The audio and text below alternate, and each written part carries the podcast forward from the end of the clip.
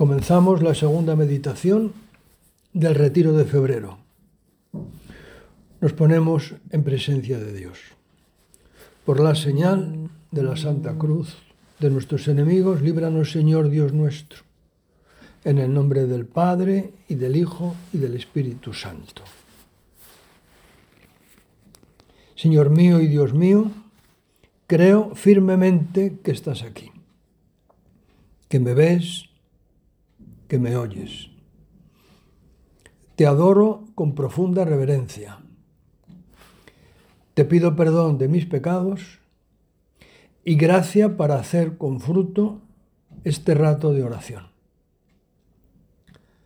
Madre mía Inmaculada, San José, mi Padre y Señor, Ángel de mi guarda, interceded por mí. Procuramos recoger nuestros sentidos en la medida en que se pueda para escuchar estas palabras que son un rato de oración. Yo lo hago en voz alta, como aprendí de San José María, y vosotros, los que escucháis, decía él, sin ruido de palabras, aunque quizá tengáis que escuchar la meditación en muy diversas circunstancias, quizá con ruidos, no importa si es inevitable. Pero procuramos recoger nuestros sentidos y acallar nuestro corazón, porque un cierto silencio, una cierta concentración es necesaria para oír la voz de Dios, no la mía, sino la voz de Dios en nuestro corazón. Leí hace poco, y he predicado varias veces, esas palabras que San Pedro de Alcántara, el gran santo, que ayudó tanto a Teresa de Jesús cuando aquella tenía dudas sobre si lo que recibiera de Dios o no, y la confortó. Y leía que le preguntó matrimonio qué tenía que hacer para hacer oración. Y él con gran realismo dijo, pasaréis gran parte de la oración al comienzo procurando recoger los sentidos, guardar silencio. Esa lucha es importante no es estéril, porque Dios no quiere palabras más o menos hermosas o sentimientos más o menos. Lo que busca el Señor siempre, lo que nos da y lo que busca en nosotros es nuestro corazón. Y nuestro yo íntimo. Y muchas veces nuestro yo íntimo se da en circunstancias pues, de cansancio, de adversidad, de enfermedad. Y de ahí brota, con esfuerzo, con su gracia y con nuestra colaboración, la palabra, una ejaculatoria, un suspiro, una mirada. Nos vamos al Evangelio, que es la palabra viva de Dios. Él está en el cielo. Él inspiró esta palabra y Él la vivió. Son sus dichos y sus hechos, sus gestos. Y nos sigue inspirando desde el cielo, a través de la iglesia, en nuestro corazón. Vamos al Evangelio de Marcos, el capítulo segundo, que nos cuenta la curación de un paralítico. Vamos a contemplar un milagro. Contemplar. Es decir, leer, meditar, orar, contemplar. Esos pasos de la lección divina que tantas veces se nos recuerdan, que el Papa Francisco también nos recuerda en su predicación. Leemos procurando acoger en nuestro corazón. Los sacerdotes decimos en la liturgia de las horas, hoy si escuchas la voz de Dios, no endurezcas tu corazón. Y dice San Marcos, en el capítulo segundo, la curación de un paralítico. Al cabo de unos días entró de nuevo en Cafarnaún. Esto mismo también lo cuenta San Mateo en el capítulo noveno y San Lucas en el capítulo quinto. San Mateo dice que antes ha cruzado el mar y ha llegado a la ciudad, a Cafarnaún y está en su casa, que sería la casa de Pedro, donde el Señor pasaba largos tiempos, largos ratos. Una casa, leyendo las notas explicativas de la Biblia de Navarra y de otras Biblias, se nos cuenta, porque es importante para, para la escena que vamos a contemplar, esa casa, que eran casas pequeñas, de unos 6 metros por lado, por cada lado, cuadradas, de piedra basáltica, que tenían, esto es importante, un techo muy liviano hecho con juncos, con paja, con tierra, como no cabía la gente en la casa, pues estaban también fuera, en un patio. Se juntaron tantos que ni siquiera ante la puerta había ya sitio. Y les predicaba la palabra. Nosotros, con aquella expresión tan gráfica, tan viva de, del fundador del Opus Dei, somos un personaje más ahí. Como han hecho tantas santas y santos a lo largo de los siglos. Han, han, acogido así la palabra de Dios, como, como aquel hombre de, de Ars, con el que habla el santo cura. Yo le miro a Dios, a Jesús, y él me mira. Nosotros estamos ahí ahora, mirándole, como él predica. Y entonces Marcos, que es breve, casi cinematográfico, pone en marcha la escena.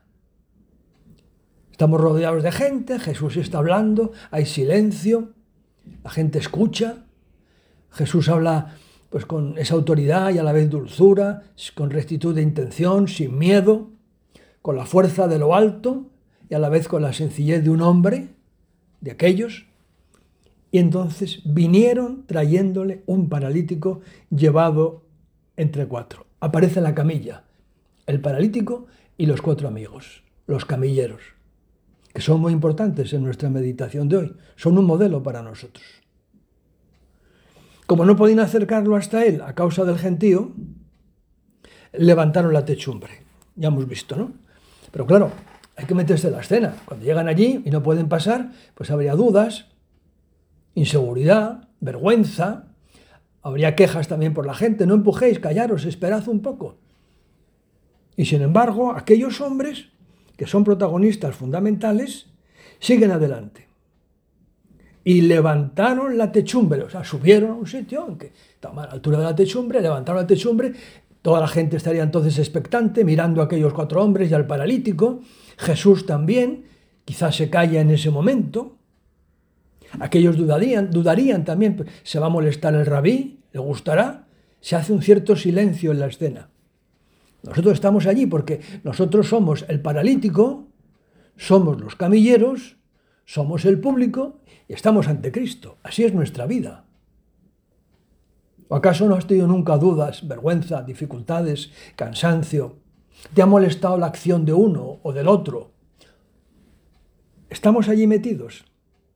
Y entonces, después de abrir un hueco, descolgaron la camilla en la que yacía el paralítico. Siempre me imagino la escena con bastante equilibrio, porque descolgar una camilla no es fácil.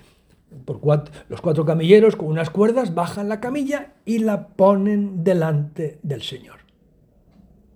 Y entonces el texto evangélico que nos cuenta eh, los sentimientos y las palabras de Jesús, nos dice San Marcos, al ver Jesús la fe de ellos, pero ¿qué ha visto Jesús?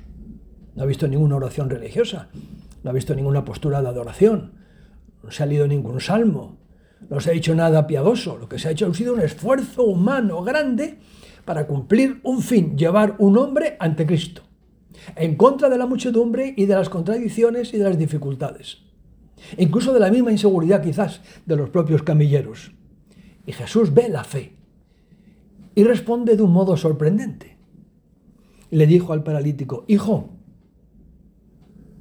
tus pecados te son perdonados las palabras que a nosotros, que gracias a Dios tenemos ya siglos de fe cristiana y de práctica sacramental, nos llenan el corazón de fe, nos interrogan, nos cuestionan, también nos motivan, porque tenemos que acudir a Cristo para que nos perdone los pecados. Y también vemos el ambiente. Marcos dice que estaban allí sentados algunos de los escribas. Lucas dice que había fariseos, doctores de la ley, de Galilea, Judea y Jerusalén, es decir, un montón de expertos religiosos. Y una misma actitud que recoge de un modo sintético Marcos y también los demás evangelistas. Pensaban en sus corazones, ¿por qué habla este así?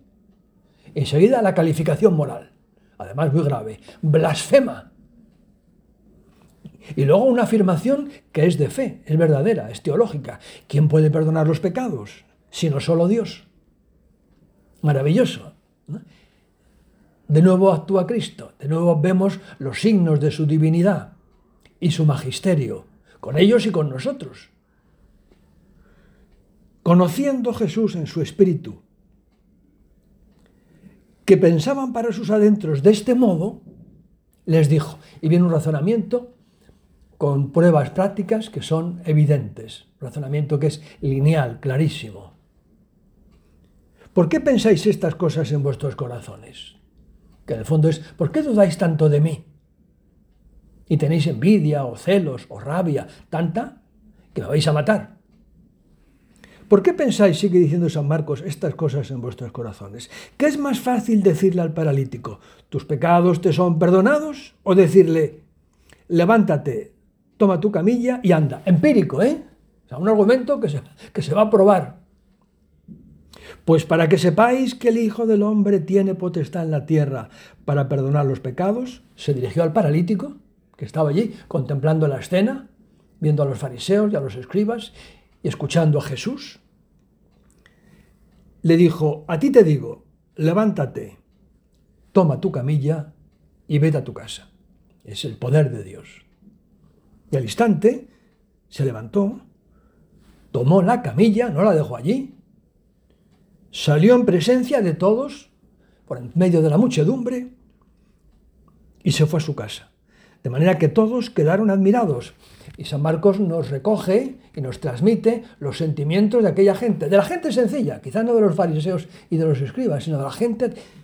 Nunca hemos visto nada parecido.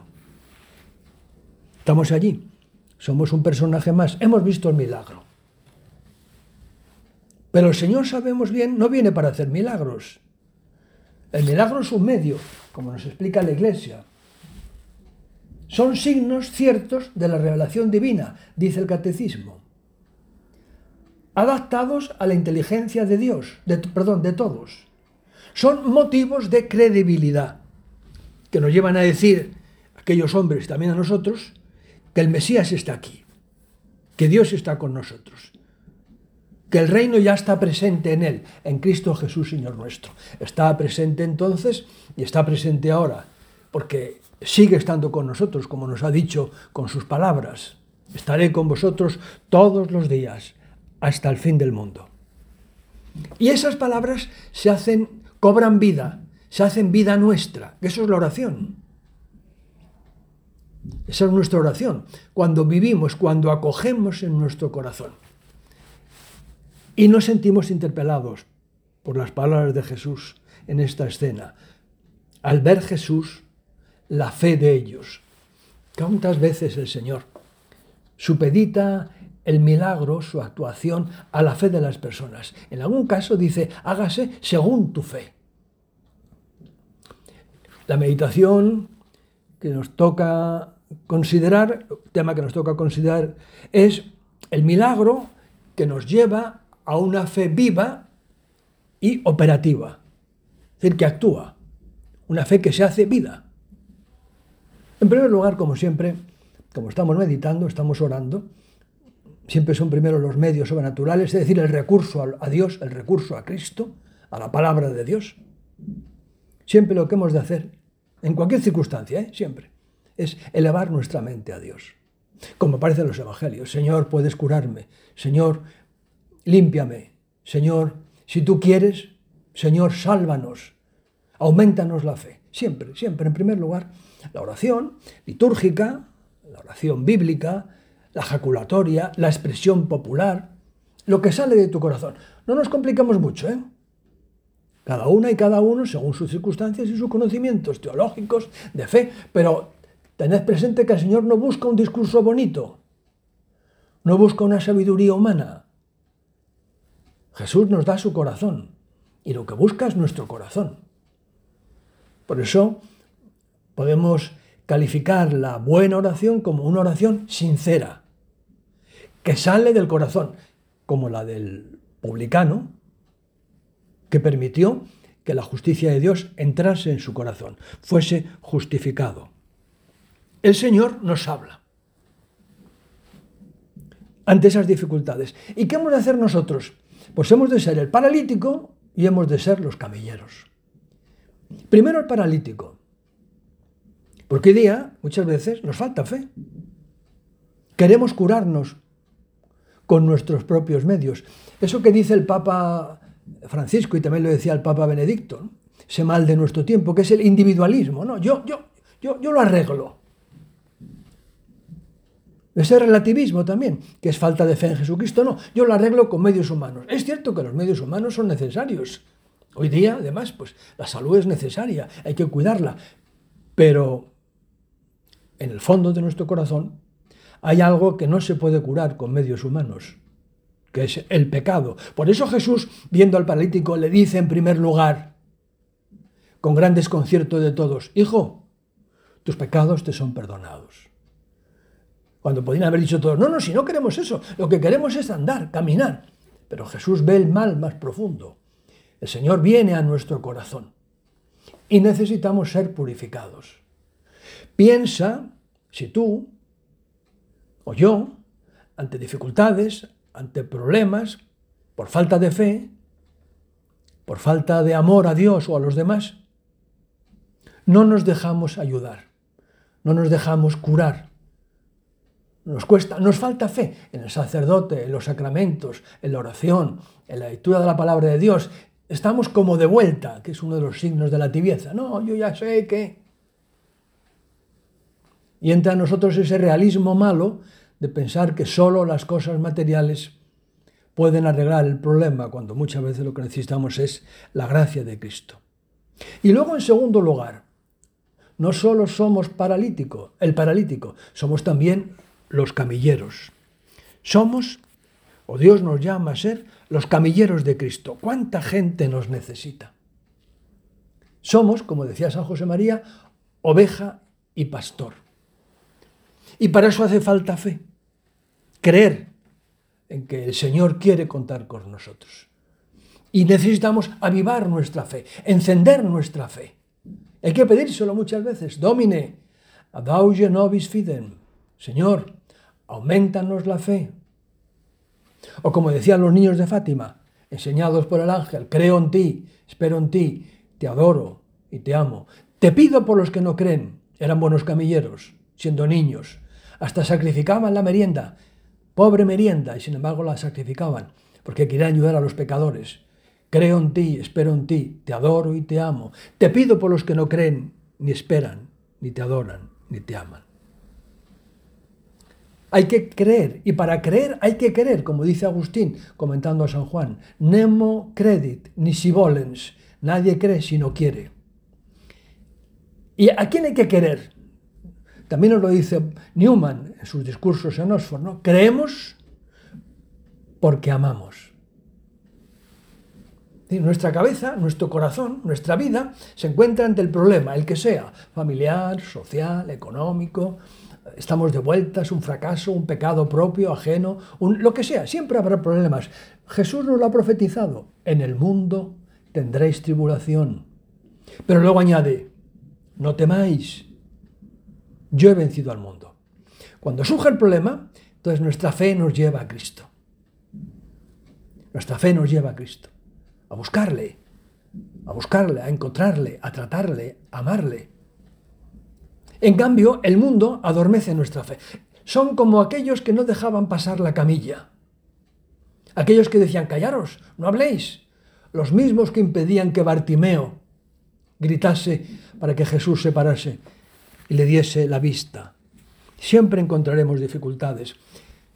Si queréis una buena síntesis, la tenemos en la catequesis tradicional. El mundo, el mundo malo, no el mundo que ha creado Dios. La carne, nuestra carne cuando se olvida de la gracia de Dios, cuando es pura materia, o el demonio, que es el padre de la mentira y que nos habla constantemente y nos impide escuchar la palabra de Dios. Nos metemos en la camilla, Cogemos la camilla de nuestro hijo, de nuestra esposa, de nuestro esposo, de nuestro padre, de aquel que es Cristo que pregunta por nosotros, aunque nos cueste, aunque nos sea antipático. Y somos los camilleros de Jesús, porque nos dejamos llevar a Él y llevamos a los demás a Él. Y entonces Jesús, es el que nos ha movido, porque la fe no nace de nosotros, en primer lugar siempre nace de la gracia, pero nosotros hemos correspondido, hemos dicho que sí, entonces el Señor llena nuestro corazón de alegría y de paz. Ocurre como le ocurrió a la Santísima Virgen María. Ella dijo que sí. Y cuando aparece la contradicción con Simeón, también dice que sí. Por eso, su prima dice de ella esas palabras tan bonitas. Es bienaventurada porque tiene a Dios dentro de sí, como ha dicho el ángel, pero también es porque ha creído. Bienaventurada tú, porque has creído. Bienaventurados nosotros también. Cuando en nuestra vida pase lo que pase, ocurra lo que ocurra, estemos donde estemos, no de un modo loco, sino inteligente, pero supeditando nuestra inteligencia a la voluntad y la voluntad al amor de Dios, le decimos al Señor, como hemos escuchado recientemente estos días, al comienzo del tiempo ordinario, en el libro de Samuel. Aquí estoy, Señor, porque me has llamado, dice el niño Samuel. Habla, Señor, que tu siervo escucha. Nosotros creemos que Jesús tiene palabras de vida eterna, que siempre iluminan nuestro corazón y nos enseñan a amar a los demás y a Cristo. Te doy gracias, Dios mío, por los buenos propósitos, afectos e inspiraciones que me has comunicado en esta meditación. Te pido ayuda para ponerlos por obra. Madre mía Inmaculada, San José, mi Padre y Señor, Ángel de mi guarda, interceded por mí.